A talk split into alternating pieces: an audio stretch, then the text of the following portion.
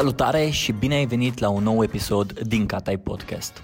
Înainte să-i dăm drumul la episod, vreau să le mulțumesc partenerilor de la Banca Transilvania, care susțin acest proiect și alături de care reușesc să fac episoade care să vă motiveze, inspire sau să vă pună pe treabă. De asemenea, ei și-au lansat și propriul podcast numit BT Talks, un show în care vei putea auzi povești de la oameni care inspiră sau lecții financiare care să te ajute să iei decizii mai înțelepte. Iar acum, haideți să ascultăm episodul de azi.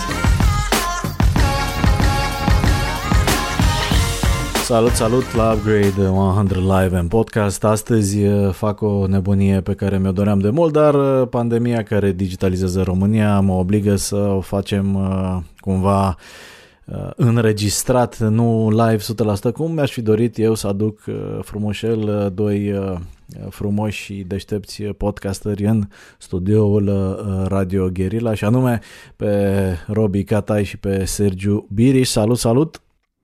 Salutare! Ne auzim în live București, Cluj astăzi. Astăzi vorbim despre podcasting la radio, un fel de fonie în casa spânzuratului, sau poate că nu, dezbatem și asta. Robi Catai, pentru cei dintre voi care poate nu știu, este un om de marketing, e brand and communication manager la o companie care se cheamă Bannersnack și o să ne povestească el ce și cum. A coordonat din punct de vedere marketing mai multe companii, mai degrabă din zona asta tech. A fost implicat și în comunicarea festivalului TIF, dar în comunitatea noastră este cunoscut mai ales ca și unul dintre principalii promotori ai podcastingului, ca și platformă de comunicare, și este, cred că, unul dintre primii podcasteri care s-a ocupat serios de acest domeniu, dacă nu chiar primul. Cum e, Robi? Am descris corect ce faci tu? Mai bine de atât nu se putea. Altfel îți încep ziua așa, știi, când cineva te vorbește așa de frumos. O să iau partea asta, o să trimit la părinții mei să fie, zice, în sfârșit a făcut și feciorul ăsta ceva din viața lui, toată ziua a stat acolo în fața monitorului. Dragi rude, apropiați, prieteni și foste prietene ale lui Robi, e un om realizat, ce să mai e, un role model pentru mulți dintre noi. Da. Și Sergiu Biriș este antreprenor în serie, CEO și founder la Soundmix, cofondator al YouTube-ului românesc Trilulilu, recent vândut, LiveRail, implicat într-un proiect achiziționat pentru $400 de milioane de Facebook acum niște ani. Este și co-founder al Zonga Music, investitor și advisor în mai multe startup-uri. Practic este cel mai bogat podcaster. Mersi, no pressure. Cred că nu doar din România. El a făcut bani înainte să facă podcasting, alții fac podcasting să facă poate bani. Chiar din lume, cel mai bogat podcaster din lume, Sergiu Biriș. Sergiu, te rog să mă corectez dacă greșesc. Nu știu ce să zic, poate nu l-ai ascultat pe Tim Ferriss sau poate nu l-ai ascultat pe Joe Rogan, care face 30 de milioane. Eu nici nu mă prea uit la fotbal, deci nu mă produc. Bun. Astăzi fotbaliștii sunt în hotel, nu pe terenul de fotbal, nu? Da. Marchează în deplasare. Marchează în deplasare la Cluj, unde se întâmplă toate lucrurile. Auzi, totul se întâmplă la Cluj. Da. Chiar și eu m-am întâmplat la Cluj. Acolo am început în media și, din păcate sau din fericire, nu m-am lăsat de atunci. O să mă pronunț peste vreo 20 de ani dacă a fost un blestem sau o binecuvântare. Hai să fim serioși. O să fie greu asta. Cred că scopul principal al discuției noastre de astăzi, sau cel puțin așa cum mi-am imaginat-o eu și cu siguranță nu o să iasă așa, este, pe de-o parte, pentru publicul ascultător de Radio Guerilla, să explicăm puțin ce înseamnă fenomenul ăsta numit podcasting, de ce e ceva ce merită atenția unei emisiuni de cultură digitală și tehnologie, așa cum mi-am propus să fie Upgrade 100, versiunea radiofonică și podcastică.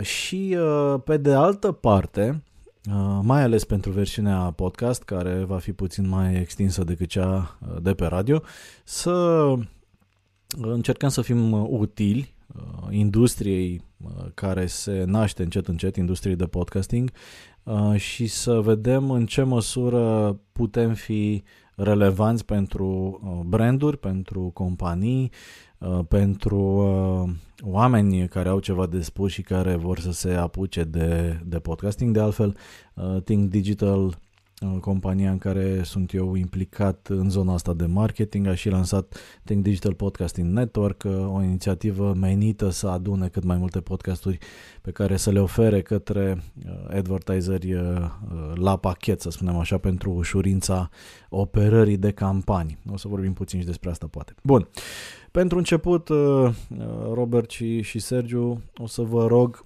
pe fiecare dintre voi să dați o definiție a podcastului.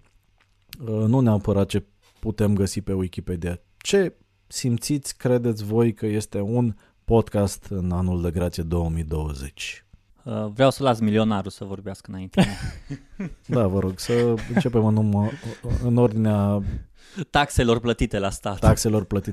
Nu știu dacă la statul român, dar... Asta cred că domnul Stanca ar trebui să înceapă în cazul ăsta. Da, hai să încerc să dau o definiție. Cel puțin pentru mine, podcastingul e un soi de... Sunt propria mea companie media. Nu știu, sunt propriul meu billboard, dacă vrei. Mi s-a părut o oportunitate foarte faină de a da drumul, nu știu, unui gen de conținut pe care nu avea loc poate în altă parte, foarte, foarte nișat.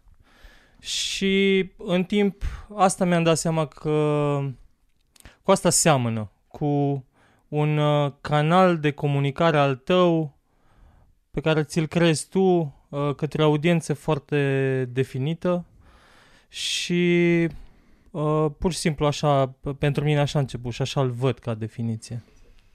Robert, tu ca unul dintre tăticii genului pentru România, cel puțin, cum ai defini podcastul? Pentru mine podcastul, definiția cred că are legătură cu începutul, e un compromis între mine și soția mea de a face curățenie și am zis că pot să fac curățenie dacă o să-mi pun căștile și de muzica pe care o ascultam deja m-am săturat și am zis că ok, hai să câștig eu, să câștige casa, să câștige soția și asta a fost o chestie pe care am descoperit-o, podcasting-ul, ascultând 2 ani la rând podcasting și mi-am dat seama că podcasting-ul e un conținut educațional, cât și un storytelling pe care poți să îl consumi când vrei tu și unde vrei tu și cum vrei tu. E on-demand audio, să spun așa, sau un radio democratizat. Credeți că obsesia asta de a pune lucrurile în cutiuțe și de a spune că un gen de discuție înregistrată, de exemplu, sau o producție audio care întâmplător este online, dar poate avea foarte bine și o variantă video cât se poate de interesantă, mai este relevantă într-o lume dominată cumva de, nu știu, interdisciplinaritate în ceea ce privește produsele media, pentru că e greu cumva să categorisești atât de strict. Dacă noi am înregistrat video această discuție și am face o super prelucrare grafică exact cu același conținut și am distribuit-o și în YouTube și în Instagram TV și la Pro TV, ar mai fi podcast? Zi tu, Robi, primul. Eu eu cred că poate să fie, nu cred că trebuie să-i dai un nume, să-i dai o ștampilă, adică omul care că-l folosești pe un Apple Podcast, că-l folosești pe Spotify, că-l pui la radio, că-l pui la TV, că-l pui în print, e un content pornit dintr-un anumit content și poți după aia să-l pui pe 100.000 de platforme și poate asta e frumusețea online-ului din ziua de azi. Mă uit la Sergiu. Sergiu face o treabă extraordinară prin faptul că își filmează discuțiile și se folosește de algoritmul YouTube și pune și pe Facebook, pentru că sunt oameni care încă se uită la video, le place mai mult să lase YouTube-ul având două monitoare la lucru și în stânga să meargă YouTube-ul și să se uite la sau să asculte interviul, și sunt alții care ascultă podcastul când vor.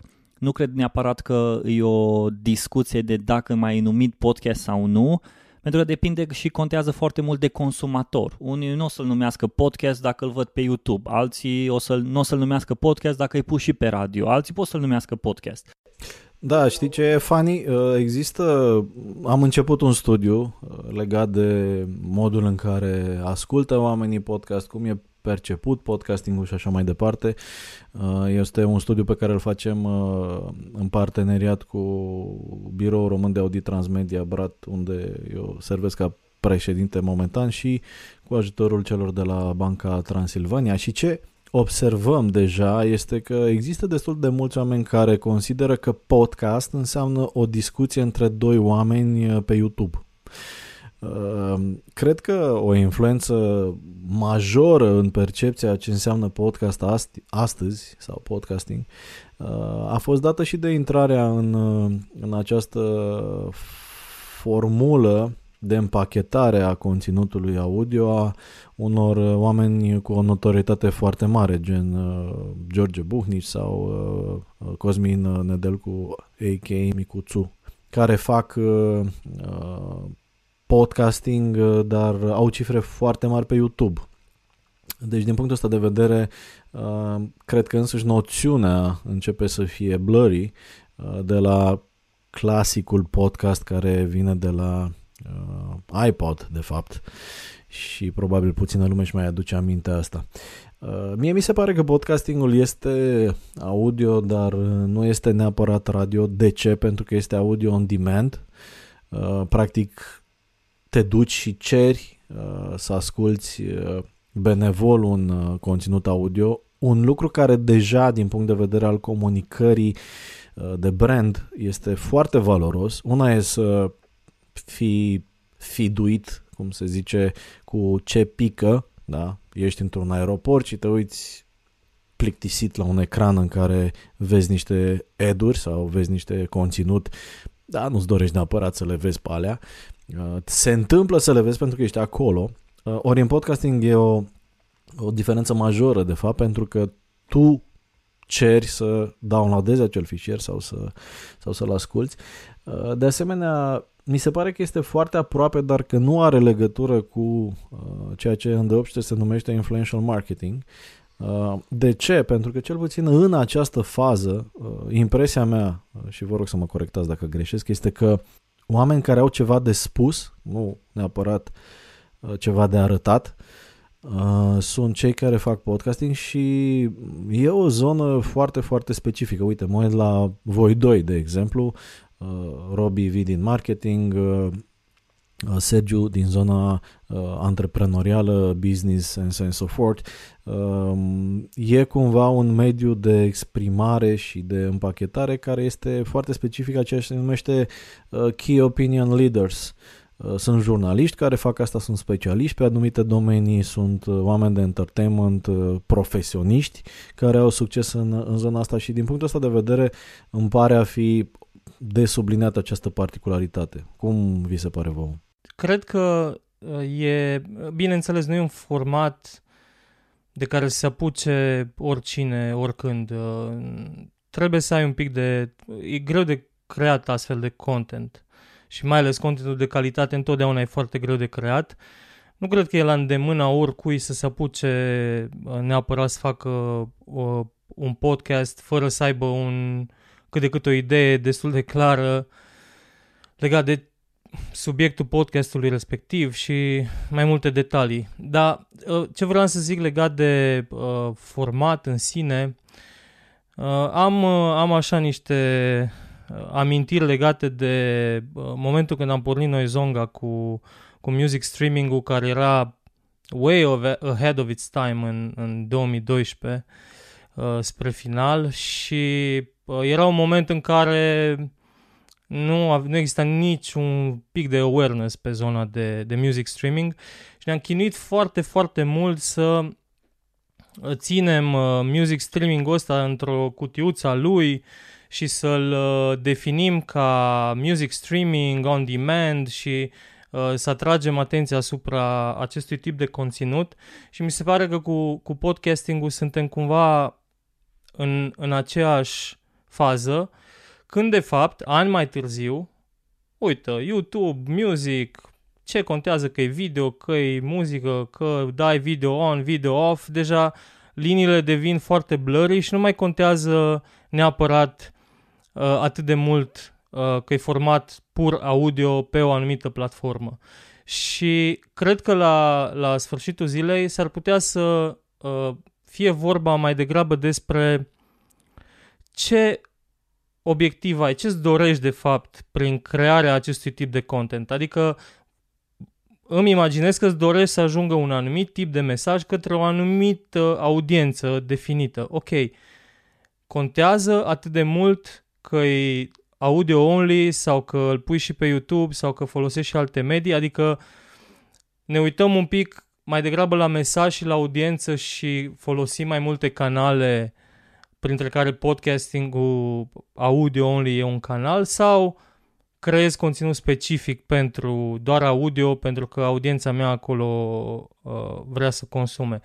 Și aici eu nu foarte bine, după ce am căpătat un pic de experiență în toată povestea asta, de-aia am început la un moment dat să fac și pe YouTube, pentru că am preferat să nu mă lupt cu modul de consum al utilizatorilor, modul actual, unde datorită comodității și așa mai departe, foarte mult stau pe YouTube. YouTube-ul ți la îndemână, e ca și cum ai dat drumul la robinetul de apă, deja nici nu mai stai să te gândești și ți foarte ușor, pe când cu podcasting-ul poate că ești pus cumva într-un soi de chestie un pic cam tehnică pentru unii, ca să stea să o analizeze și să înțeleagă.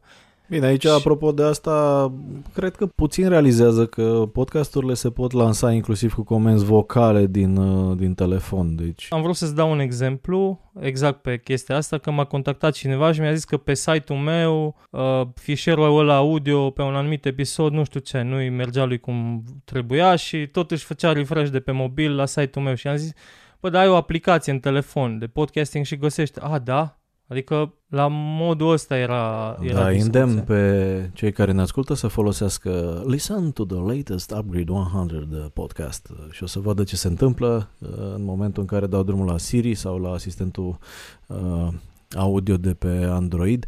Începe să funcționeze și pentru podcasturi în limba română sau cu cuvinte în limba română. Dacă insistați, există machine learning acolo și cred că e un sfat pentru toți cei care ne ascultă din zona de podcasting. Încurajați-vă audiențele să activeze podcasturile voastre și prin comandă vocală, pentru că astfel ele vor fi indexate.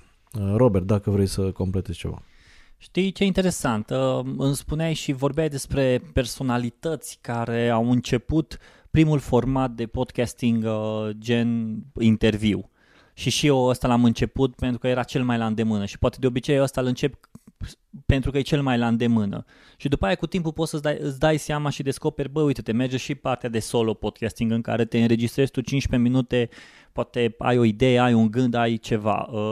Poate pornești un show cu doi moderatori și aduci un invitat, sau cum ești tu un moderator și aduci doi invitați.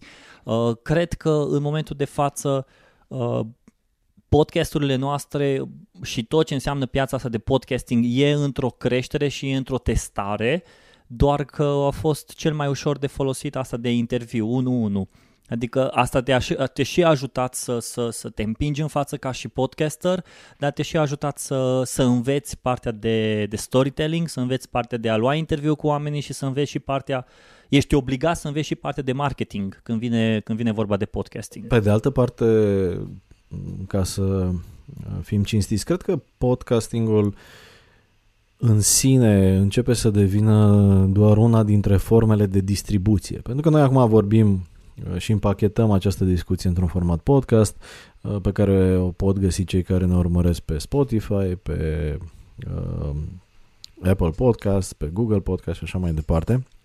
Însă o variantă video poate fi pe YouTube, o auzim și la radio și dacă suntem foarte deștepți poate spunem ceva atât de wow încât o să ajungem și la TV. Deci din punctul ăsta de vedere cumva mi se pare că există așa un fel de fetiș poate nejustificat în a pune tot timpul ce e podcast, ce nu e podcast. Podcastingul este o formă audio prin care ajung niște mesaje, niște povești, niște lucruri la audiența care preferă acest tip de împachetare, care de exemplu vor să asculte exact în momentul în care vor să și facă lucruri cu mâinile. De exemplu, Audible de la Amazon cu e-books este exact la fel cumva, îți dă libertatea să, nu știu, să folosești mâinile, să te duci pe stradă și să acumulezi totuși niște cunoștințe noi. Iarăși nu cred că e neapărat nimic nou în podcasturile de ficțiune, pentru că dacă e să ne uităm, există genul numit teatru radiofonic, nu? Care, unele sunt mișto, știi? Adică, apropo de modul în care poți să duci un conținut altminteri care are farmec doar pe o scenă live, teatru, există producții interesante la Radio România Cultural, uneori le ascult cu plăcere, care folosesc efecte audio, actori și așa mai departe. Cumva dacă ar fi împachetat exclusiv pentru zona de podcasting, s-ar putea să existe surpriza să vedem și fiction, un gen de altfel popular în state. Ascultați vreun podcast de ficțiune? Am început să ascult, dar poate mai degrabă din perspectiva, din nou, omului de marketing care vrea să vadă ce se întâmplă, să consume, însă eu abia aștept să văd o producție fiction în care o să ia vreo 5-10 actori, în care o să introducă elementul de teatru radiofonic și o să-l vezi, o să fie promovat în așa fel încât o să vrei să-l asculți 10 minute pe zi, 20 de minute pe zi, să fie povestea ta, să fie povestea de discuție, să fie efectiv Netflix-ul audio pe care vrei tu să-l asculți și să povestești cu oamenii din jurul tău. Cred că primii care ar putea să lanseze ceva de genul ăsta ar fi chiar Netflix. Ar fi foarte interesant ca Netflix să intre în zona de podcasting și dacă mi-a permis o previziune, cred că o va face. Păi nu degeaba Netflix are în momentul de față vreo 15 show-uri de podcasting. Efectiv. Eu cred că vor scoate în curând zona asta de fiction, podcasting. De exemplu, pentru serialele de succes să ai și o versiune podcasting, știi? Dacă ești fan, nu știu, Black Mirror, să ai și versiunea Black Mirror audio în care ai alte povești și efecte auditive interesante și 8D sounds and so on and so forth. Cred că vom vedea asta dezvoltându-se în viitor pentru că voice is growing. Apropo de cum crește piața, din fericire, noi fiind o colonie digitală, vrem sau nu vrem să admitem asta, mai exact o colonie digitală a Americii, ne uităm în America ce se întâmplă, vedem 1000%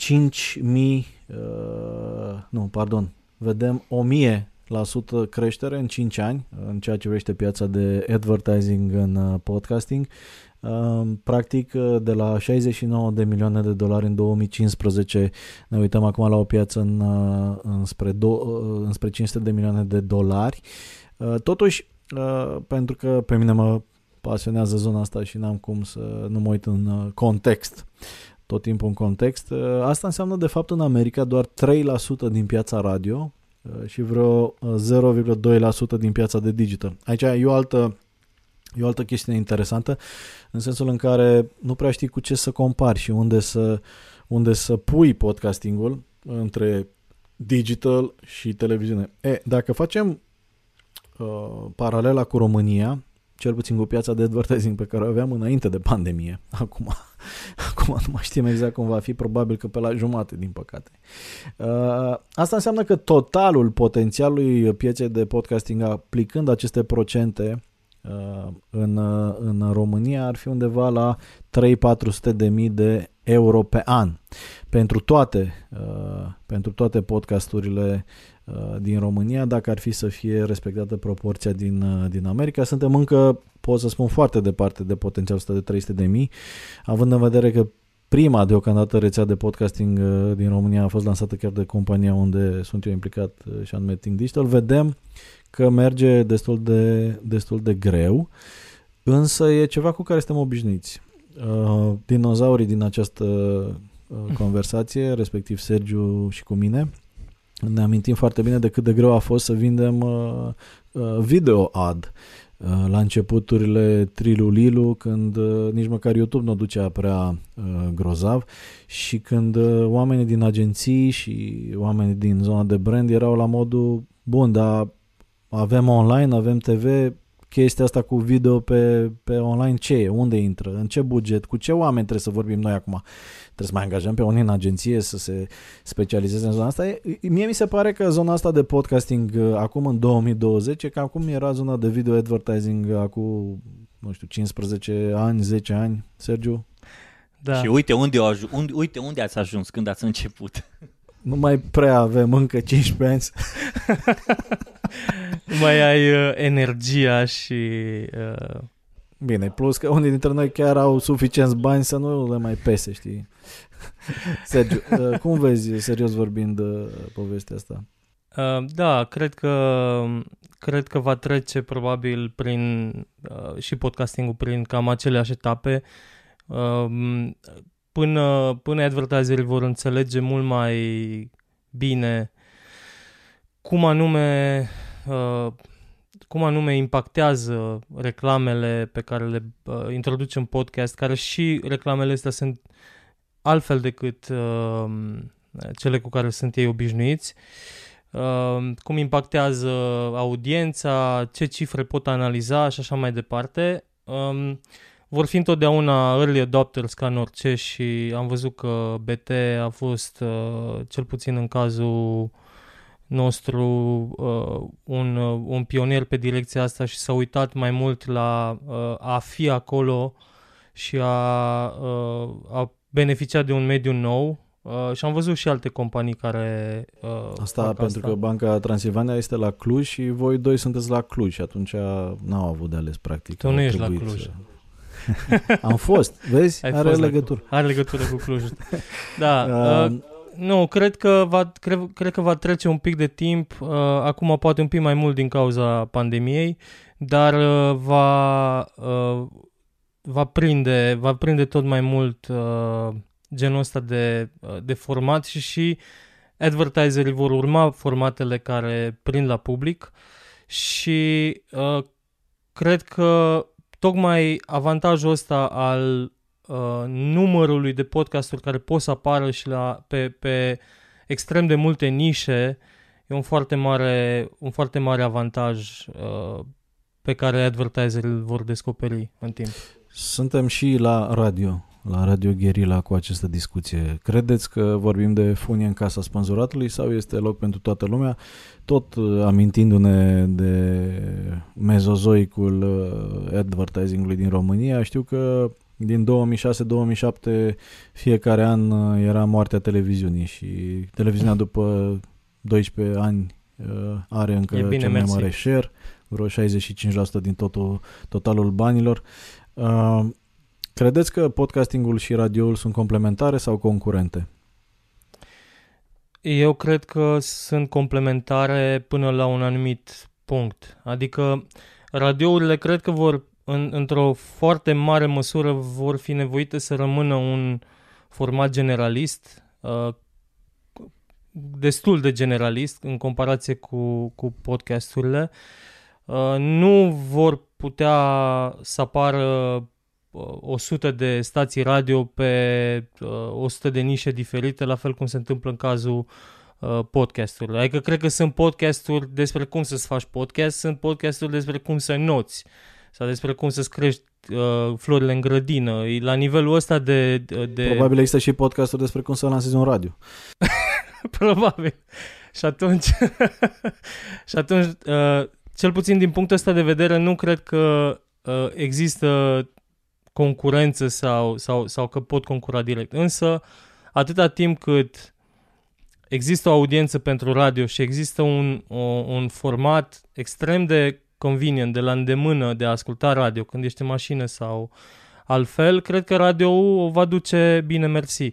În momentul în care vor începe să se împletească un pic și tehnologia să vină un pic în zilele noastre și poate radio nu o să mai fie așa cum îl cunoaștem noi acum în mașină, că, I don't know, te conectezi automat la telefon, ceea ce se întâmplă în multe mașini, sau ai un device în mașină care te conectează automat la podcastul tău, nu neapărat la radio. S-ar putea în momentul ăla, când frecvența în sine va dispărea într-o formă sau alta, atunci cred că radio o să aibă o problemă. Pe de altă parte, așa cum am văzut în televiziune, unde tot televiziunile au, cel puțin în România și nu numai, top 5 site-uri de news, de exemplu, radiole ar putea să intre în această industrie și să creeze conținut relevant în zona de podcasting și să rămână așa o piață combinată între professionals și wannabe professionals și independent content producers, cum se întâmplă și în zona video, nu? Vedem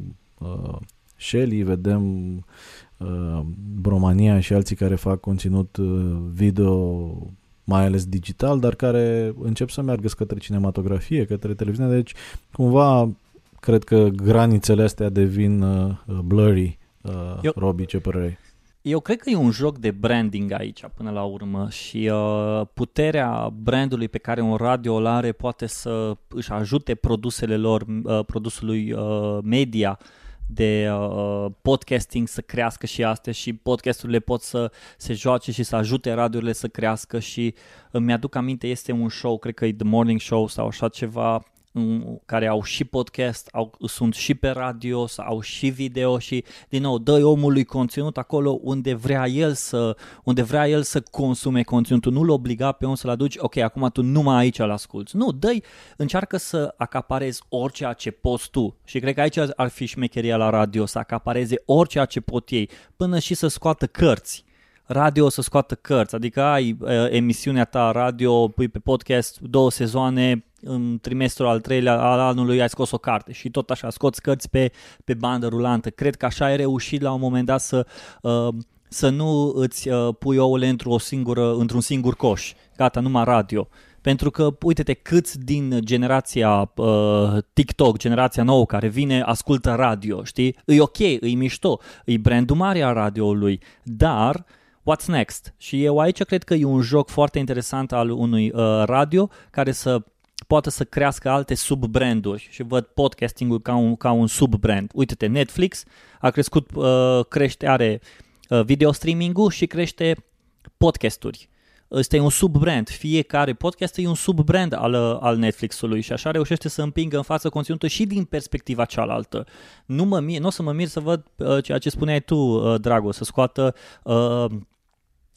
seriale audio pe podcast. Nu o să mă mir să văd dacă peste jumătate de an, un an, o să vedem Netflix cumpără dita-i publicația. Da, la urma urmelor, media is media și modul de împachetare și distribuție este relativ și se pot intersecta, dar trebuie o strategie inteligentă și nu tot timpul ușor de găsit pentru fiecare. Asta încerc eu cu Upgrade 100, de exemplu, care are la bază festivalul.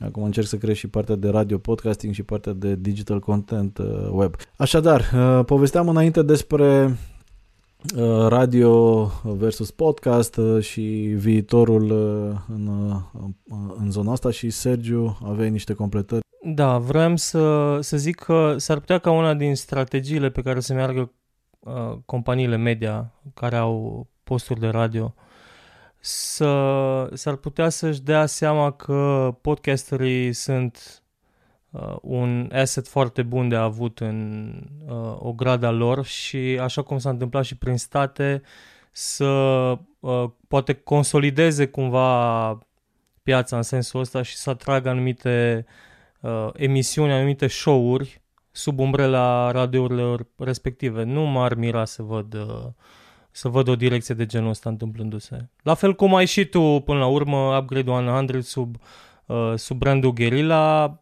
nu m-ar mira să văd alte podcasturi sub umbrela unor posturi radio. Da, în cazul nostru este o coproducție prietenoasă, să spunem așa, între Radio Guerilla și Upgrade 100, festivalul și postul de radio, la fel cum cei de la Guerilla au și cu Electric Castle și cu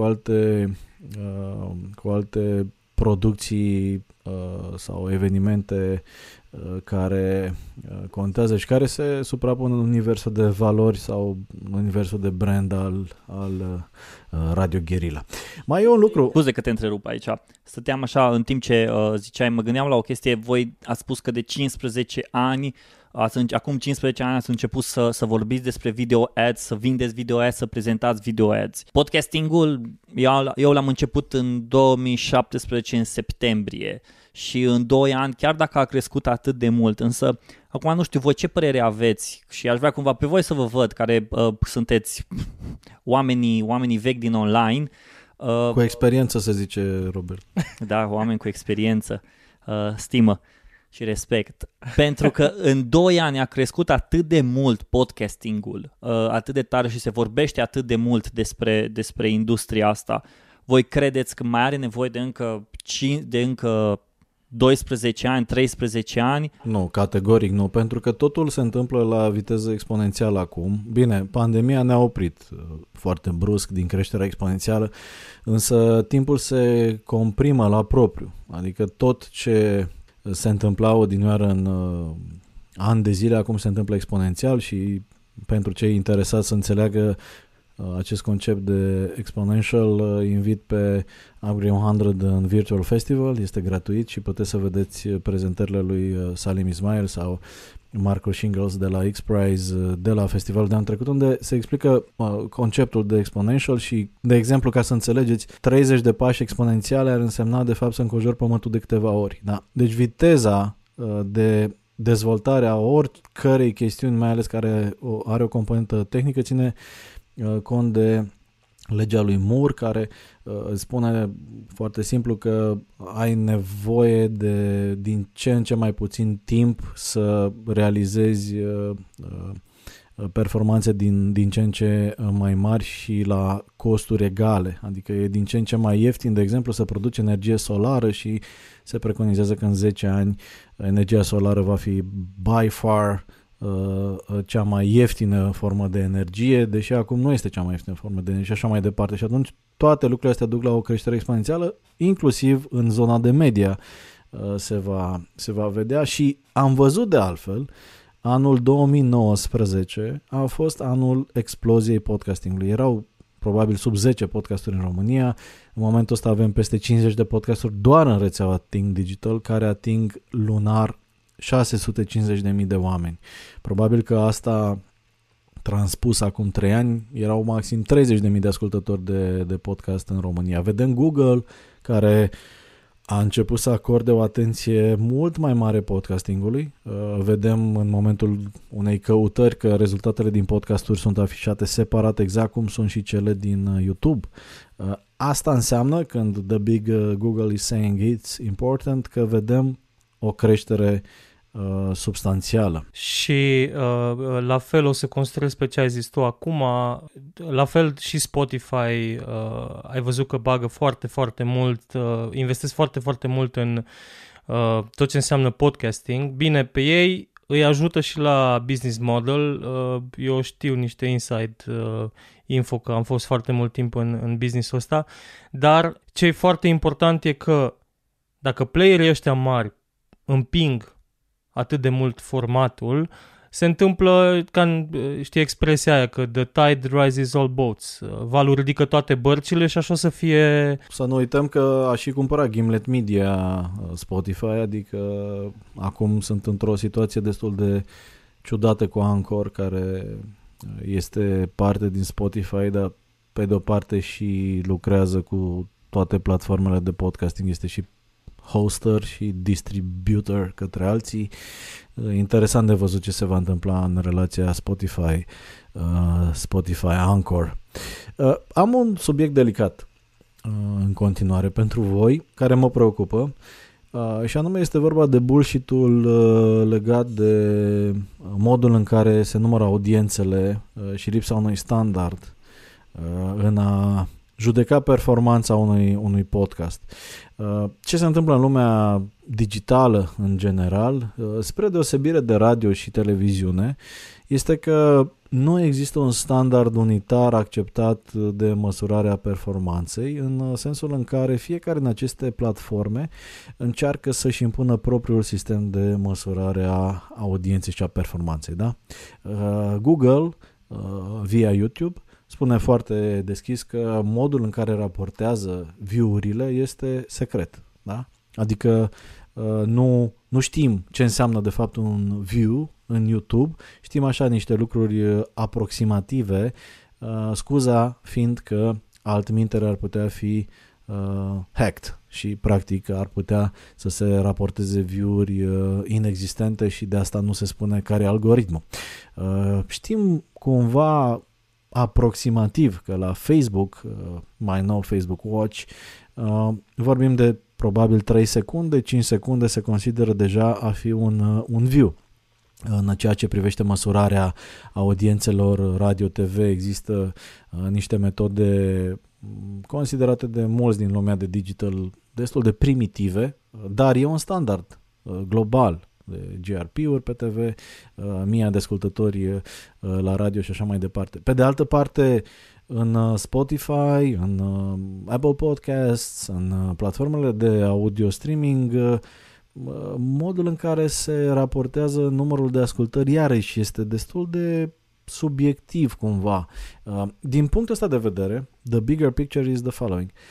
Noi acum ne confruntăm ca rețea de podcasturi, de exemplu, cu această problemă. Tot timpul suntem evident comparați cu cifrele raportate de YouTube sau cifre transmise de radiouri și evident că orice insert publicitar într-un podcast pare scump dacă îl compari cu audiențele calculate după diverse metode pe celelalte platforme. Și ce mai vedem? Vedem că orice conținut pe care îl punem, de exemplu, în Anchor, în Spotify, în you name it, face, să spunem, 1000 de audiții, același conținut urcat într-un format video, chiar și nu știu, superficial, făcut pe YouTube sau pe Facebook, are cifre adesea mult mai bune.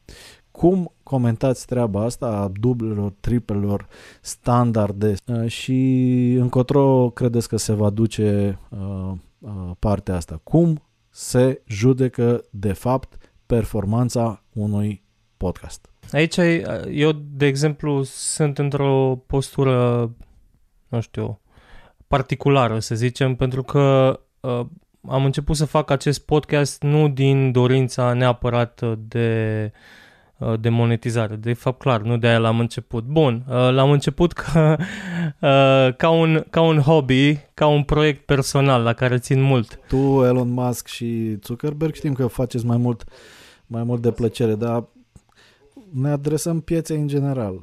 Așa, eu, de exemplu, îmi calculez impactul la ce fel de feedback primesc și văd din feedback-ul pe care îl primesc cât de important e conținutul pe care îl produc. Asta nu poți să o traduci în cifre de audiență sau să compari mere cu pere. Nu poți să compari nici măcar genul meu de podcast cu cel al lui Robert sau cu cel pe care îl produci tu, pentru că trebuie să ai o audiență mai generalistă decât am eu.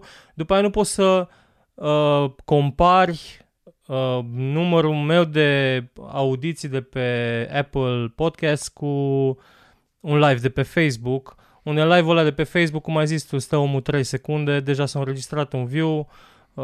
Dar e, dacă ai fi client, dacă ai fi client, dacă tu ai vrea să promovezi Soundmix. Eu, dacă aș fi client, m-aș duce într-o zonă un pic mai nativă. Nu m-aș uita neapărat la cifrele pe care nu o să zică niciodată nimic dacă te uiți așa din avion la ele, și aș încerca proiecte de genul discounturi, coduri, vouchere la anumite produse, ceea ce se întâmplă la majoritatea podcasturilor de afară. Promovează anumite produse, se dă un cod de discount, e foarte ușor să faci tracking la codurile respective, sau neapărat de discount, da? Anyway, cu coduri vorbite de către bun, asta host. E o conversie de tip e-commerce, destul de greu de atins. Dacă vorbim acum despre, nu știu, oferta 5G, Telecom versus Vodafone versus Orange, și aducem fiecare argumente solide, probabil că mulți dintre ascultători vor opta pentru una dintre cele trei, dar nu va exista nicio posibilitate de tracking a lead-ului acesta. Robert, tu ești și om de marketing, asta faci for a living, pe lângă pasiunea pentru podcasting. Tu cum simți că se întâmplă? Tu spuneai un lucru foarte interesant la început, e key opinion leaders.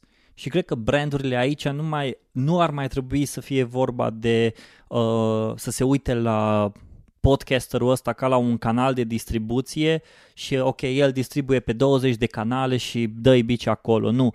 Key opinion leader-ul ăsta, parteneriatul cu omul acesta, nu e mai vorba de un parteneriat la nivel de numere, e vorba de un parteneriat la nivel de branding, de încredere. Dacă tu ca și brand ai curajul și ai încrederea că te legi de omul ăsta care îți reprezintă brandul, și gândește-te că omul ăsta nu doar că spune ok, ai 25% discount, îți reprezintă brandul, poate ți-l pune pe un site, ți-l pune pe toate celelalte canale, ok, măsurarea asta există prin diferite metode ca să măsori impactul numeric și să vezi e-commerce ce spuneai tu și așa mai departe. Însă, dacă ar fi să o luăm așa, ce brand nu ar vrea să aibă cel puțin 5 oameni, key opinion leaders, în piața lor, în branșa lor, sub umbrela lor, iar în momentul când vor să comunice ceva, vor să atingă o audiență pe tech, pe marketing, pe lifestyle, pe orice, o atinge nu doar la nivel vizual, nu doar la nivel de ad-uri, ci o atinge la nivel de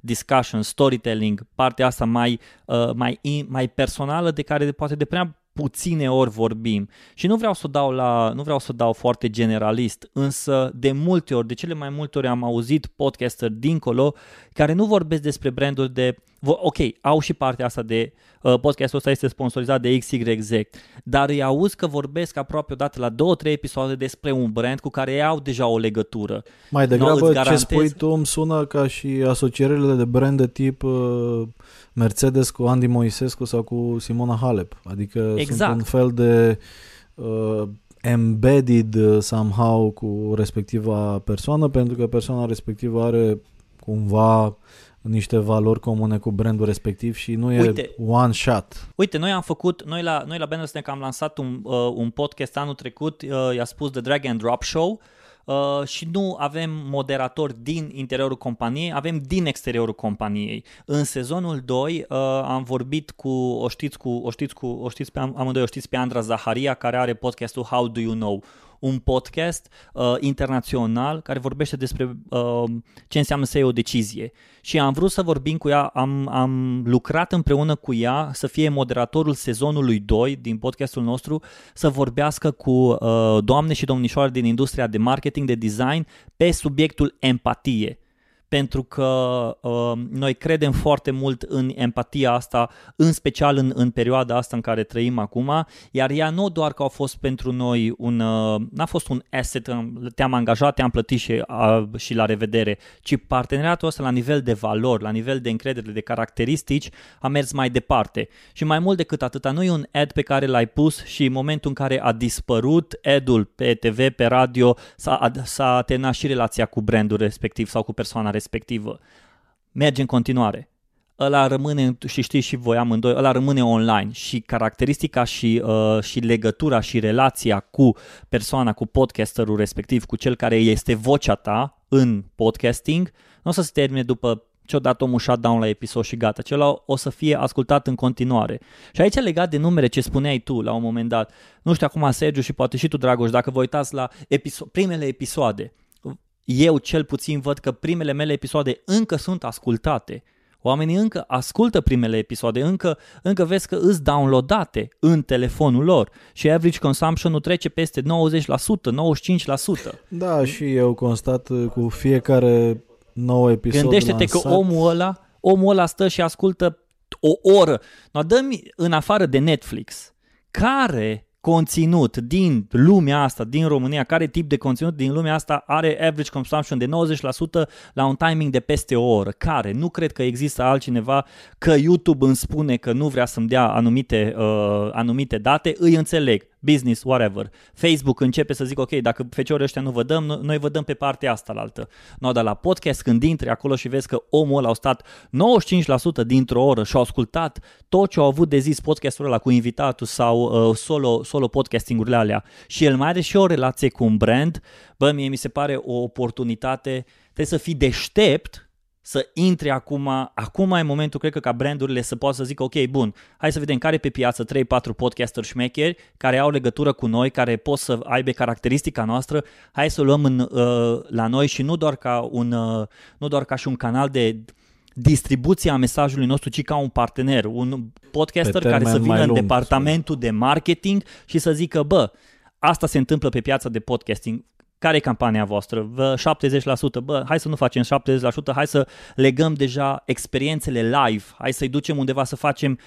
Gândește-te un brand de mobilă să ia un podcaster și să facă evenimente live la ei în showroom și să aducă oameni și să aducă personalități cu podcasterul ăla acolo întâmplându-se și după aia combina pe video, pe audio, pe texte, pe tot ce vrei. Da, una dintre abordările pe care le-am avut în turneul de promovare a rețelei de podcasting unde amândoi ați pus umărul să se întâmple și vă mulțumesc, a fost exact asta.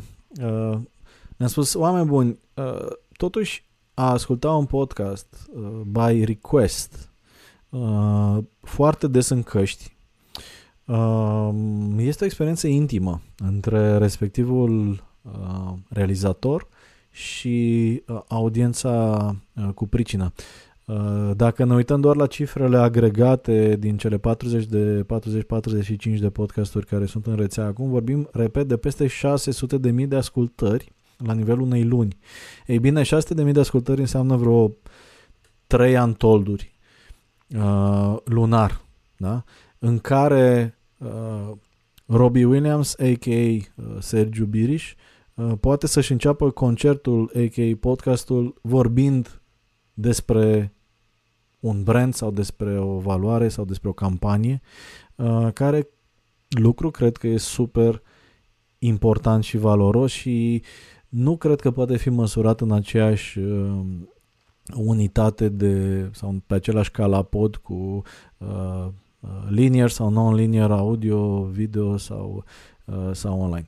În fine, evident, opiniile noastre sunt subiective, facem asta, credem în asta, oamenii de marketing au libertatea să judece argumentele și să ia deciziile așa cum consideră fiecare.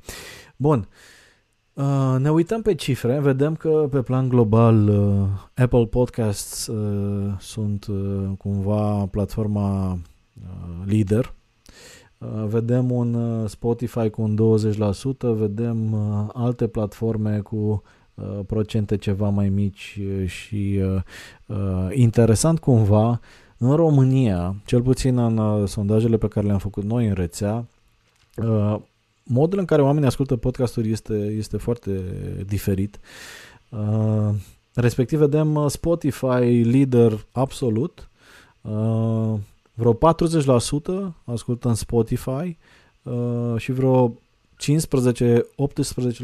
ascultă în Anchor, care tot de Spotify ține. În Anchor, practic în aplicația Anchor sau web-based, Vedem un 20 și ceva la sută, 23 pentru Apple și vedem Google Podcasts, web browsere și alte mici platforme care au fiecare 2, 3, 4% la și alții, la restul. Nu există un YouTube al podcastingului și e un lucru bun ăsta, însă pe de altă parte există provocări în a agrega toate aceste audiențe și evident tata Google și tata Facebook nu stau nici ei cu mâinile în sân și se uită spre zonele acestea.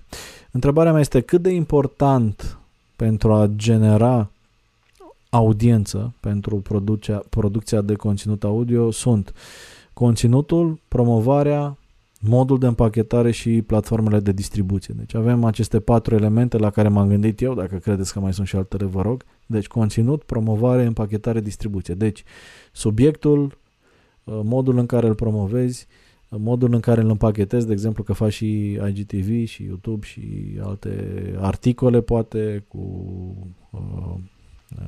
embedded și partea audio și cât de mult distribui. Cum credeți? Unde e accentul cel mai important? Eu cred că accentul întotdeauna o să pornească de la ce vrei tu. Păi vrei ca să faci un podcast care să te asculte 20 de oameni și care e audiența ta? Dacă audiența ta îs 20 de oameni care vorbesc doar despre bombele atomice moleculare din 2220 și sunt doar 20 de oameni și pe aia 20 ai atins, perfect. Mai mult de atât nici nu trebuie. Și închipui cam cine ar asculta. Ce audiență de nișă. Păi, gândește sau o audiență de nișă, câte feluri de iarbă există în lumea asta, știi? Și vorbește careva despre asta n-avea succes. Dar stau să mă gândesc, pentru că din nou ajung din nou la subiectul podcastingul, din nou este la început, nu are un YouTube, cum ai spus tu, ceea ce cred că Spotify încearcă să facă chestia asta și de aceea și Spotify au și partea asta de ads.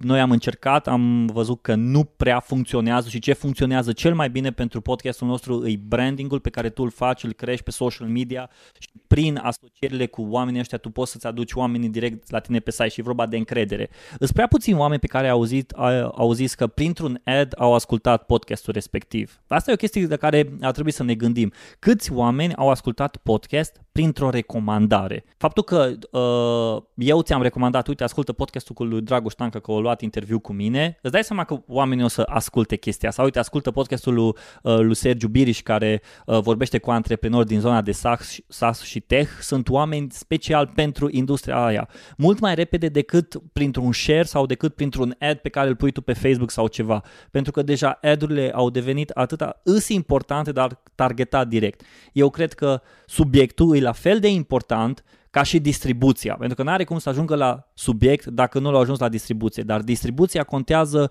mai mult decât niște ad-uri, display. Gândește-te în felul următor, câte billboard-uri avea nevoie din Cluj până în București ca să te poată să facă să asculți un podcast pe drumul ăla? Pe mașină, 6 ore, 7 ore, cât te faci cu mașina. Cred că depinde foarte mult de billboard, pentru că dacă billboard-ul ar fi targetat și personalizat, așa cum se poate targeta și personaliza în digital, cred că ai avea șanse destul de mari, știi? Adică dacă pe tine te interesează podcastingul și te gândești să lansezi un podcast și ai vedea acel billboard în care ți s-ar spune tata Catai și bunicul Stanca și unchiul Biriș, nepotul vorbesc despre podcasting, cred că ai ascultat, știi? Adică aici da, sunt și nu sunt de acord. Adurile bine făcute sunt bine făcute, punct. Eu cred că e foarte important în primul rând să-ți fie foarte clară audiența căreia te adresezi, apoi conținutul să fie foarte bun, să fie de calitate, să aduci valoare audienței respective cu ceva prin acest conținut. Apoi eu m-aș lega de calitatea audio un pic, pentru că nu știu dacă voi puteți să ascultați conținut care are ecou și care parcă a fost înregistrat în peșteră. Totuși trebuie să iei, să faci un pic de research și să ai grijă puțin la cum se aude conținutul respectiv. Și asta e valabil și la video. Poți să te uiți la un video prost dacă are audio extraordinar, dar nu o să te poți uita niciodată la un 4K care are audio foarte slab. Cel puțin la astea trei m-aș uita în prima fază, apoi vine partea de branding, de cum ți-l promovezi și așa mai departe. Dar eu cred că dacă tu aduci valoare prin conținutul pe care îl creezi și ți-ai identificat bine audiența și audiența percepe acea valoare, vei avea succes și vei crește destul de organic și nu vei avea nevoie neapărat să, cum zicea Robert, să faci o grămadă de reclamă și să ți-l promovezi mult prea tare, pentru că cumva tu deja Cumva ce spuneți voi este că din elementele identificate de mine, conținut, ce subiect îți alegi, promovare, cum comunici despre ce ai vorbit, împachetare, de exemplu, calitatea audio, cât de bună e, și distribuția, ca să poți fi găsit ușor, indiferent pe ce platformă preferi, sunt cumva poate aproape egal importante. Nu știu, sigur că subiectul întotdeauna e mega, mega important, dar dacă se aude prost, dacă nu-l găsești, e degeaba. Uite, eu am pățit chestia asta și recunosc că am avut episoade bune de podcast, dar au fost înregistrate prost și am primit, nu l-am putut asculta, au fost foarte bun, dar mai enervat, în timp ce dacă îl mai faci încă o dată, promit că nu te mai ascult. Și am fost atent cu lucrul ăsta și da, de multe ori podcastul meu e un hibrid, încerc să testez o grămadă de chestii, de la primul meu episod cu telefonul pus pe masă într-un restaurant. Efectiv așa e primul meu episod și dacă l-aș face, n-aș mai repeta greșeala asta. Dar faci cu ce ai, vorba aia, faci cu ce ai, dar ceea ce spui tu, Dragoș, lucrurile astea patru merg mână în mână. Nu poți să faci un podcast fără să ai o distribuție, fără să ai o platformă, fără să ai o audiență, fără să ai un conținut. Scoate un element din ăsta și nu-ți garantezi niciun succes. Ce-ați sfătui acum pe cineva care ar vrea să apuce de podcasting? Prin ce filtru să treacă decizia dacă e pentru el sau nu? Să vorbească cu Cata-i prima dată, ce am făcut și eu. Și eu la fel.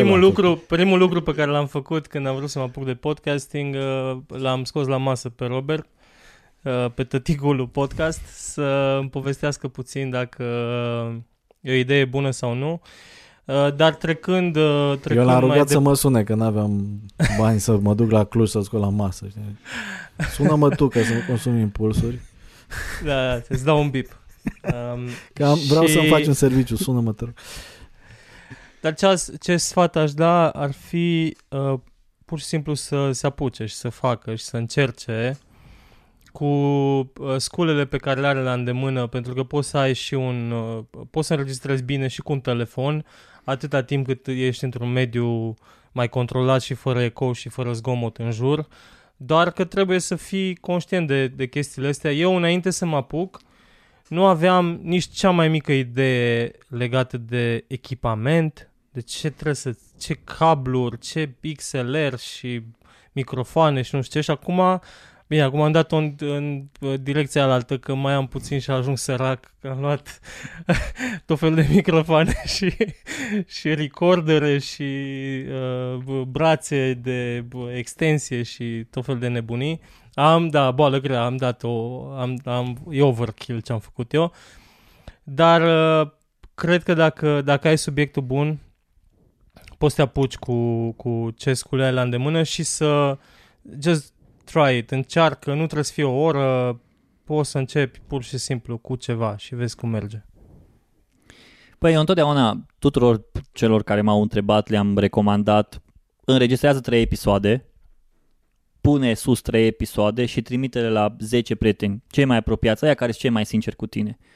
Dacă din 10, cel puțin 2 o să zică, foarte tare, mi-a plăcut, am rămas cu chestia asta, atunci continuă. Dacă 10 prieteni o să zică, dă-i pace, las-o, nu-i pentru tine, atunci gata, ai încercat, ai văzut și la revedere, nicio problemă. Fiți neascultători, mă, nu ascultați de prieteni și de ce vă zic că... Nu mă faceți anyway, dați înainte că vă îmbunătățiți pe parcurs, vezi, eu sunt în extrema cealaltă, fă până ți iese, nu... Dar totuși ar trebui să te oprești după un anumit număr de episoade dacă nu te ascultă chiar nimeni. Care sunt niște cifre de la care un podcaster român poate să spună că contează cât de cât? Câte ascultări pe săptămână sau pe episod credeți că sunt așa minim acceptabile ca să contezi? Dacă în 3 săptămâni, acum poate că sună ciudat, dar pot să zic așa, dacă în 3 săptămâni episodul ăla îți strânge 1000 de downloads direct pe episod, înseamnă că faci o treabă bună și ești pe drumul bun. Poate că am zis o sumă mare, poate că am zis un număr prea bombastic, dar mă uit la voi doi și nu pot să-ți dau numere mai mici, că mi-e frică. Uite, eu aș zice că... primele episoade n-au trecut de 500 la mine. Și sincer am fost puțin dezamăgit, mă așteptam să fie mult mai mult. Mi-am găsit apoi explicații. Uite, de exemplu, episoadele pe care nu le dau pe radio au audiențe mult mai mari. Deci o parte din potențialii ascultători se pierd, între ghilimele, dacă am overlap 100% de conținut cu radio în cazul meu. Însă, din ce văd în cele 40-50 de podcasturi care sunt în rețea la noi în momentul ăsta, eu aș pune pragul ceva mai jos. Cred că undeva dacă ajungi în jur de 500 de ascultări în momentul ăsta, pe, atenție, metodologia de măsurare a audienței de podcast, care este diferită total de cea de YouTube, contezi. Da. Ca să vă dau un exemplu, oameni foarte cunoscuți cu un conținut de super calitate, gen Andreea Esca sau George Buhnici, fac de până la 20 de ori mai mult viewership în YouTube cu exact același conținut versus doar audio în Spotify sau pe platformele audio. Are mai multe explicații. Audiența e mai degrabă în YouTube. Sunt și mulți abonați. Însă, repet, nu este deloc ușor să ajungi la 500.000 de ascultări în momentul ăsta pentru un podcast în România. Iar cei care ne ascultă și se gândesc sau au deja un podcast ar trebui să știe asta, să conștientizeze asta. Și cine mai vrea să pornească un podcast, există un Facebook grup, Podcast Focus, unde de fapt se dă direcția podcasting-ului din România și... Absolut de acord, vi-l recomand cu multă căldură. Dar ceea ce cred că ajută... Cine a inițiat acest grup cumva? Cine a fost practic geniul care s-a gândit la asta? L-a scos Sergiu Biriș la masă.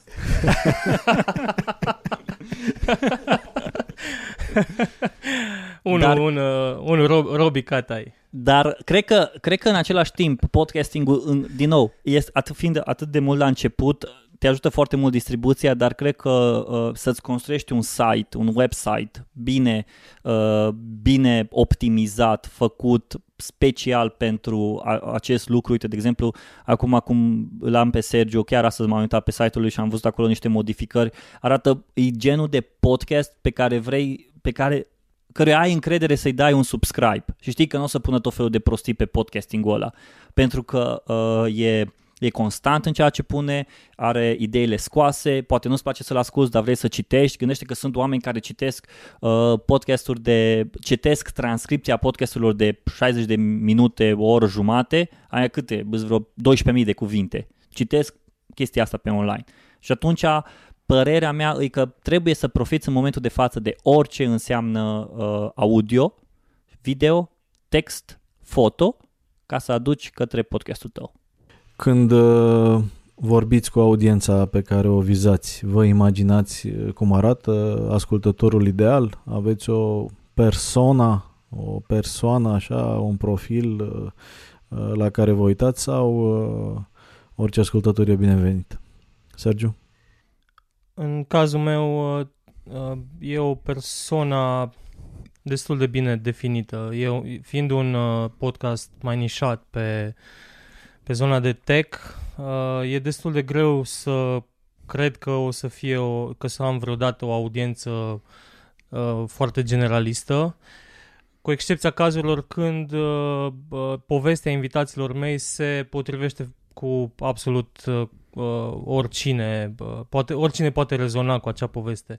Dar în general mă gândesc că mă adresez antreprenorilor sau wannabe entrepreneurs care vor să înțeleagă mai în detaliu ce înseamnă să construiești un startup în zona de tehnologie. Insist foarte mult cu invitații mei să avem, să fie o conversație și nu un interviu și să-și dea drumul un pic la... să vorbească despre insight-uri, să dea acele detalii pe care nu le descoperi într-un interviu sau într-un articol, de exemplu. Să dea carne și sânge. Da, nu. Dar și lucrul ăsta se întâmplă... Niște oase, da. Și am fost foarte plăcut surprins să-mi spună invitați că a fost foarte diferită discuția pe care am avut-o de orice altă discuție sau de orice alt interviu, inclusiv am avut invitați care fuseseră într-un alt podcast cu o săptămână înainte și mi-au zis că discuția cu mine a fost foarte diferită pentru că eu întotdeauna am încercat să poziționez această discuție din perspectiva unui antreprenor, ce aș vrea ca el să înțeleagă din discuția asta. Da, cumva asta e și particularitatea Upgrade 100 și a podcasturilor făcute de profesioniști sau profesioniști wannabe în cazul meu, cu alți oameni care sunt practicieni și insider cumva. E foarte greu și asta spun și că a fost jurnalist cu 150 de ani.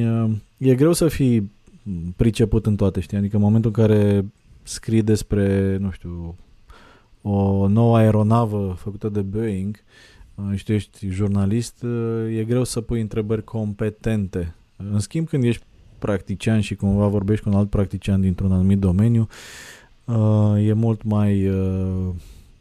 e mult mai ușor și partenerul tău de conversație se deschide mai mult pentru că are încredere că înțelegi ce-ți spune și e o valoare adăugată importantă pentru audiență. Robi, tu ai optat pentru un format destul de generalist. Aduci oameni super interesanți, dar din domenii foarte, foarte diverse.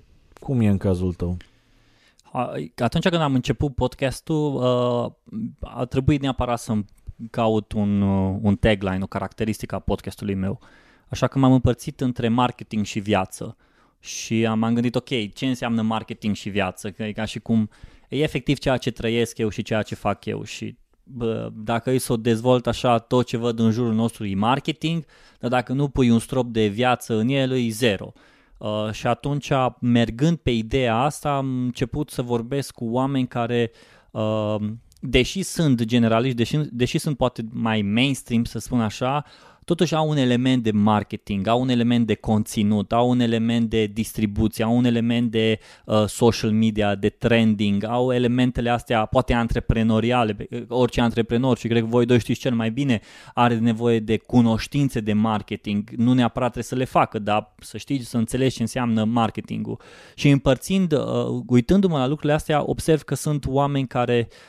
chiar dacă nu au nicio treabă cu marketing și efectiv zilele trecute am primit un mesaj și mi-a spus că în podcastul tău am înțeles cel mai bine de fapt ce înseamnă marketingul pe ziua de azi și să văd cum pot să învăț mai bine marketing. Nu am intrat în detalii super tehnice, dar nici nu am ținut-o foarte la vrăjală, să zic așa. Efectiv vorbeam practic despre ce înseamnă marketingul făcut cu cap.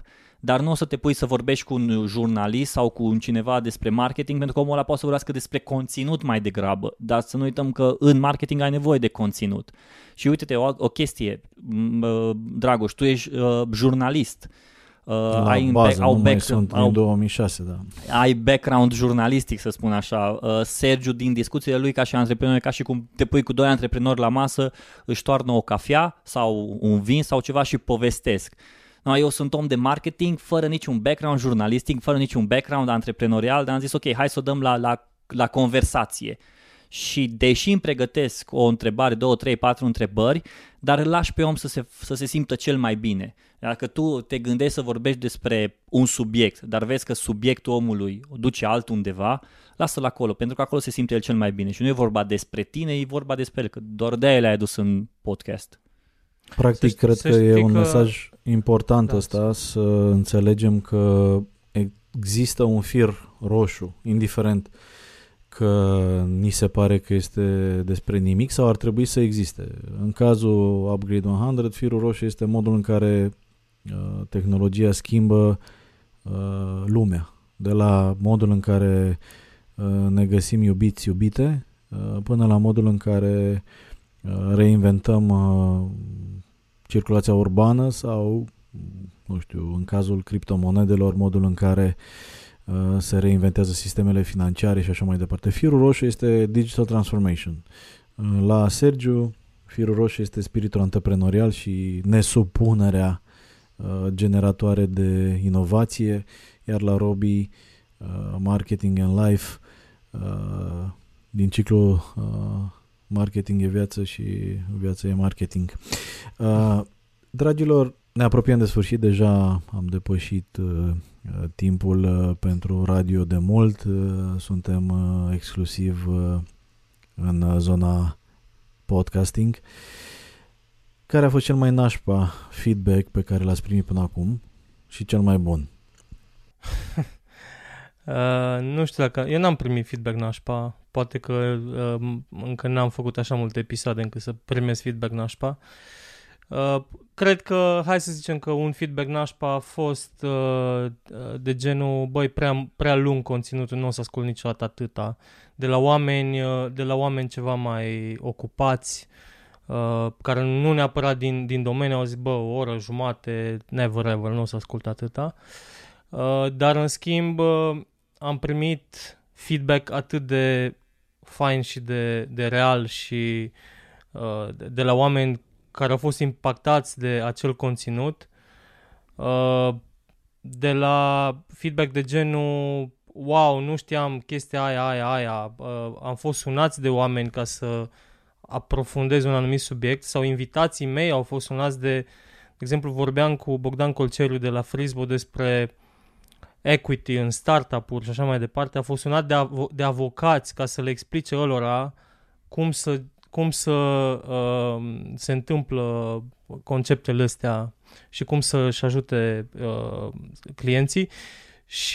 Dar cel mai tare feedback pe care l-am primit a fost când mi-a scris cineva, bine, era pe YouTube, dar era pe un episod de podcast, m-a întrebat că unde poate să doneze pentru... Ah, bun. Credeam unde că poate să trimită bani. Te-a întrebat dacă ai iubită. Robert? Cred că cel mai, nu neapărat nașpa feedback, asta nu mi-aduc aminte, dar poate cel mai constructiv feedback pe care l-am primit a fost de la Diana, de la soția mea, pentru că la un moment dat am avut așa un sentiment că, păi, uite-te la ăla ce mișto face, uite-te la ăla face și chestia aia, și cumva am simțit așa o presiune, bă, și eu trebuie să fac ceva, trebuie să... level up the game, hai să văd pe cine mai aduc, hai să văd ce șmecherie mai fac, și mi-am dat seama că introducând elementele astea așa mai doar de dragul de a-l face, nu că-l faci pentru tine sau că-ți place, lumea o să simtă chestia asta. Și Diana îmi spunea, având și background psiholog, ca și psiholog mi-a zis, băi, dacă faci chestia asta numai așa de dragul de a face, atunci mai bine dă-i pace, că te încurci pe tine și nu mai faci nimica. Și... m-am relaxat mai mult, n-am mai simțit presiunea aia, am simțit, ok, bun, dacă nu o să pun săptămâna asta, nu o să pun săptămâna viitoare, ok, asta este, nicio problemă, îl fac în primul rând pentru că eu vreau așa să-l fac, nu sunt constrâns de nicio circumstanță. Iar cred că poate cel mai mișto comentariu sau unul dintre cele mai mișto comentarii a fost un feedback, așa, pe un mesaj privat, a fost că datorită ție m-am reapucat din nou de pictat, pentru că până acum pictam și ascultam muzică, dar de când m-am săturat de muzică n-am mai pictat, dar ascultându-ți interviurile, chiar dacă e despre marketing sau viață, uite, din nou am început să pictez. Și pentru mine asta a fost un lucru mișto, uite, fii atent. Cel mai mișto feedback pe care l-am primit eu a fost după emisiune cu Radu Georgescu, în care a spus că a avut vreo 25 de failuri și un antreprenor mi-a scris că plănuia să se sinucidă după al 5-lea și că și-a dat seama că e bău și, nu știu, sentimentul ăsta că ai salvat viața cuiva, chiar dacă e 100% meritul lui Radu, nu a meu, mi-a dat destul de mult putere și optimism că nu e timp pierdut. Ce-i cu el? Ce s-a întâmplat cu el? Ai vorbit cu el? Sau l-ai mai sunat? Răspunde la mesaje. Glumesc că nu mai vorbit, dar sunt sigur că e bine.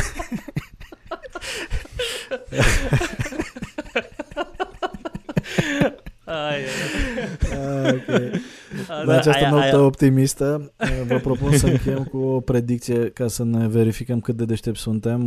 Cum credeți că o să arate podcastingul în 3-5 ani de acum încolo? Păi eu cred că Sergiu o să stea lângă Joe Rogan și o să vină Mark Zuckerberg, o să-i bată la ușă și o să-i spună: băi, uite-te, vreau împreună cu feciorul ăsta de la Master of Scale să faci un podcast, la care Sergiu o să zică: nu, mersi, nu, chiar nu, n-am timp acum.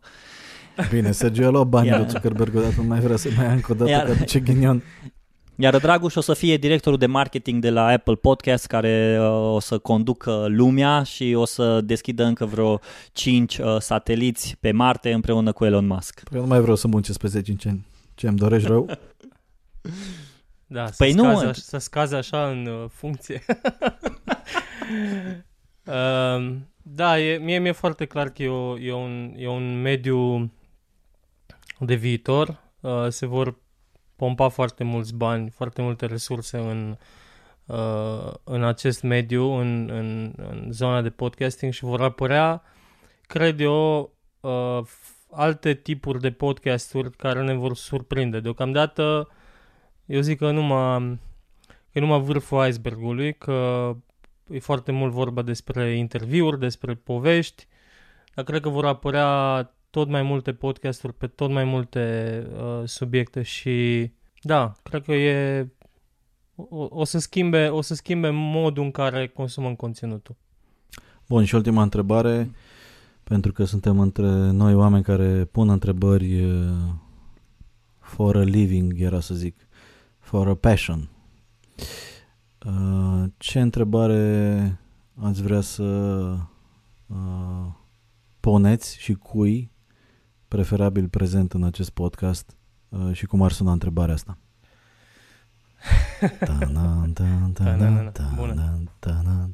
Stai că nu te-am auzit, stai, m-am reconectat, mai zi o dată. Hai.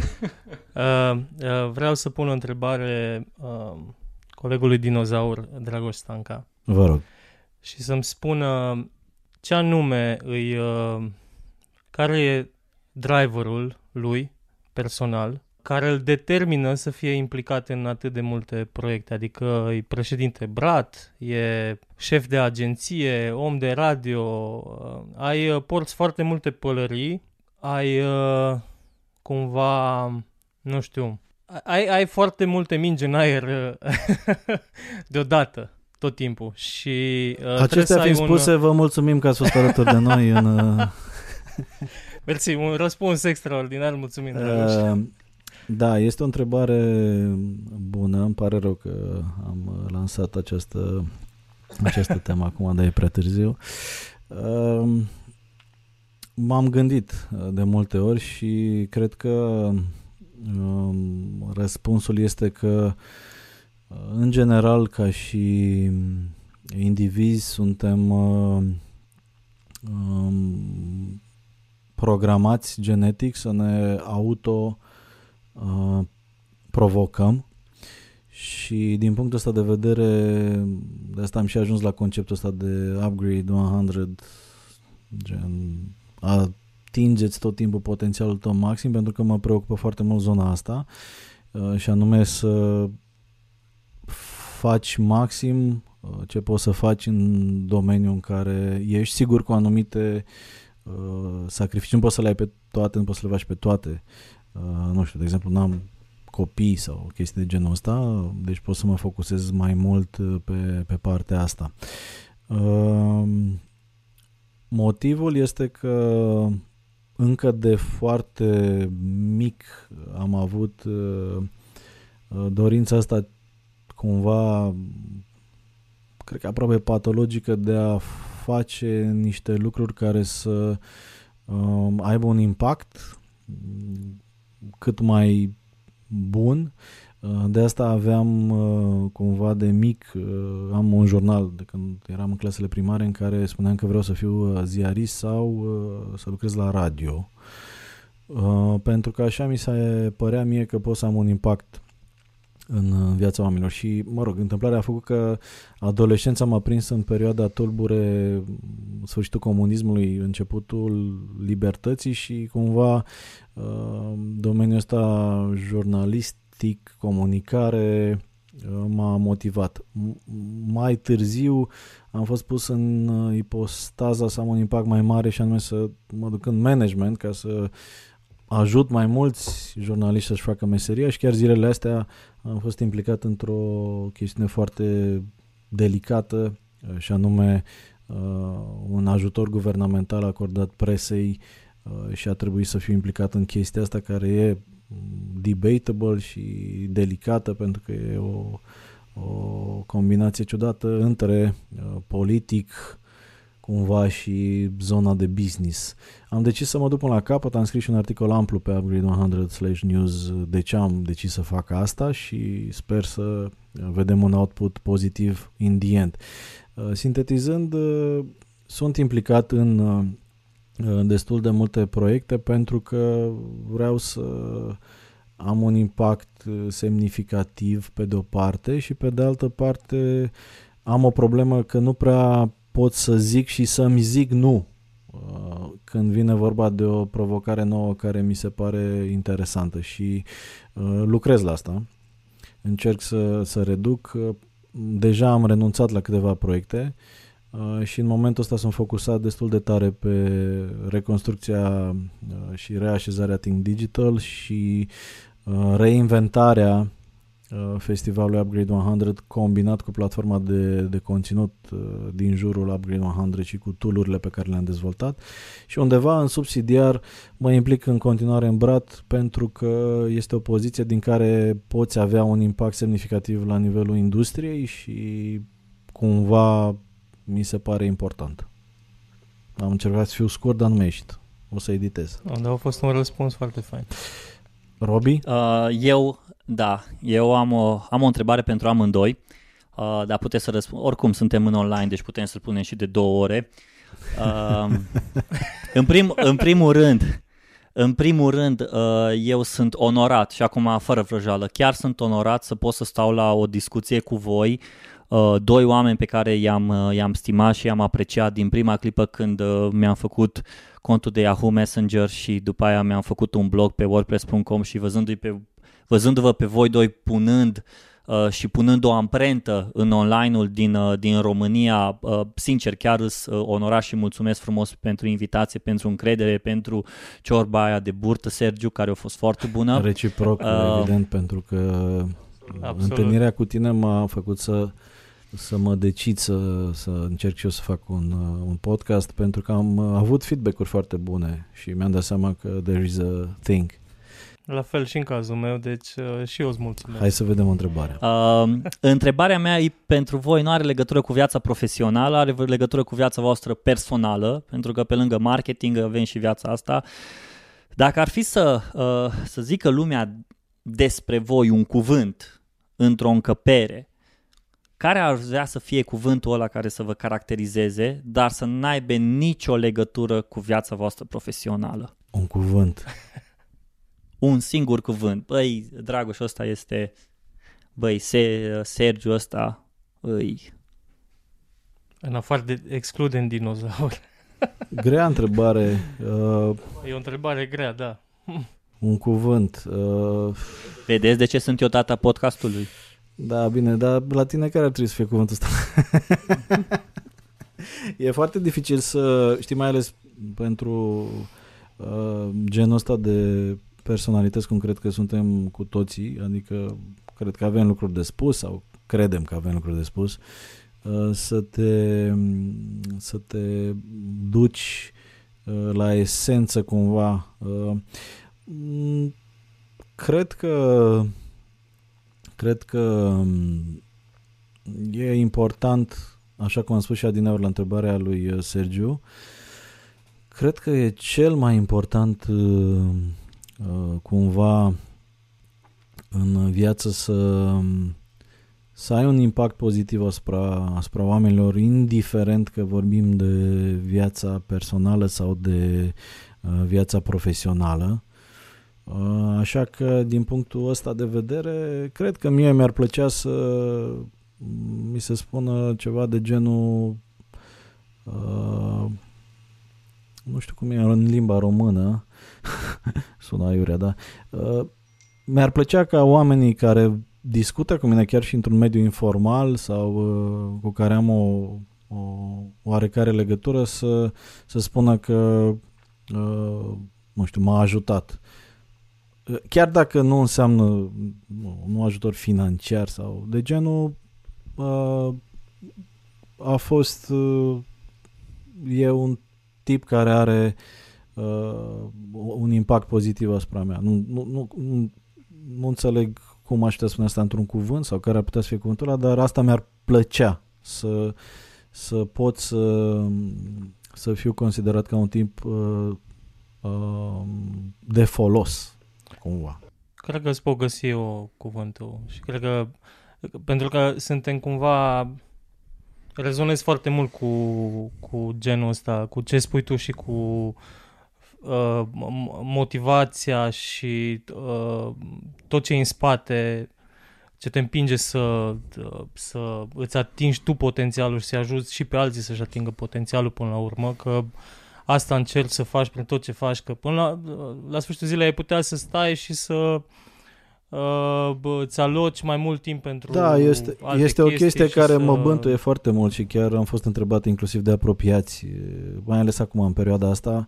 Am avut și niște probleme de sănătate destul de serioase din cauza stresului și unul dintre motive a fost implicarea în discuția asta foarte complicată cu guvernul și foarte conflictuală intern, așa. E important, pe lângă bani, beneficii și așa mai departe, să aloci niște timp în așa fel încât să ai un impact pozitiv, care nu înseamnă neapărat un impact material, că, de exemplu, punctual în povestea asta, Think Digital și eu personal am zero beneficii. Funcția de președinte Brat nu este plătită, iar regiile de vânzări nu se califică la acest program. Cu toate astea, am fost foarte, foarte implicat în povestea asta și sunt foarte bucuros că s-a rezolvat. Sunt convins că va avea un impact pozitiv și am o satisfacție profesională fără a avea niciun fel de satisfacție materială și cumva cred că e important. Etic și amprentă pozitivă. Cred că astea mă duc înainte, îmi dau bucurie cumva. Mie mi-ar plăcea, poate, nu știu, am încercat și eu să mă gândesc la un cuvânt, poate mentor e cel mai apropiat de cum mă simt eu sau de drive-ul meu intern. Poate că vreau prin ceea ce fac să tot așa să am un impact în viețile celor cu care interacționez, fie că ascultă, fie că îi ajut în diverse privințe.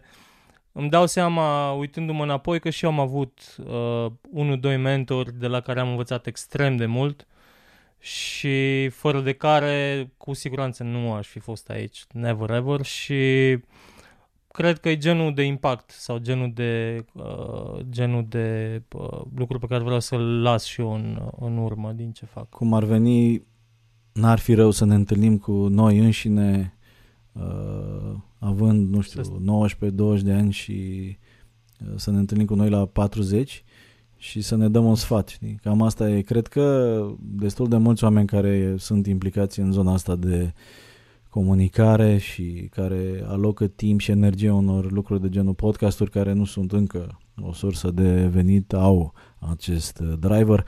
Așa că alături de Robi Catai și Sergiu Biriș, Dragoș Stanca aici, vă salutăm pe toți cei care alocați timp în direcția asta și vă asigurăm de tot respectul nostru. Cam asta a fost. Dacă e de tras vreo concluzie, îi lăsăm pe ascultători sau vreți voi să tragem o linie roșie la toată această poveste cu podcasting la radio? Eu zic că din perspectiva mea ar trebui să-i lăsăm pe ascultători și poate ei ar putea să zică cel mai bine ce au rămas, ce au învățat, drive-ul pe care l-au simțit și cred că de aici după aia o să vedem și amprenta pe care episodul ăsta a lăsat până la urmă în mintea și în inima lor.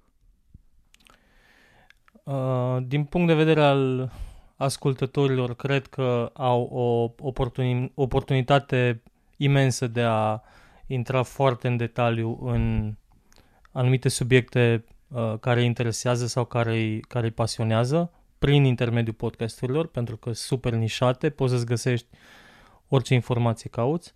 Din perspectiva cuiva care vrea să înceapă un podcast, e o imensă oportunitate ca pur și simplu să-ți găsești vocea și să fii mai aproape de publicul tău, să dai ceva înapoi și, ce să zic, să ne urăm succes. Dragilor, vă reamintesc că astăzi am povestit despre podcasting, dar ne-am dus mult, mult mai departe de asta. Împreună cu Sergiu Biriș, antreprenor în serie, CEO, founder la Soundmix, cofondator la Trilulilu, implicat în LiveRail, un proiect achiziționat pentru $400 de milioane de Facebook. Sergiu a mai fost implicat în Zonga Music, este investitor și advisor în startup-uri diverse și vă recomand podcastul lui Neascultătorii. Și Robi Catai, Brand and Communication Manager la Bannersnack, un tool foarte interesant pe care vi-l recomand, mai ales dacă sunteți în zona de digital marketing, implicat în coordonarea marketingului pentru mai multe companii și startup-uri, inclusiv la festivalul TIF, și autor al podcastului lui Catai. Robert, Sergiu, vă mulțumesc și sperăm că discuția noastră va avea un impact pozitiv în viețile celor care au alocat atât de mult timp, iată, poveștii dintre noi. Upgrade 100, ediție podcast și versiune radio se încheie aici. Ne auzim și luna viitoare. Sunt Dragoș Stanca. Bye, bye!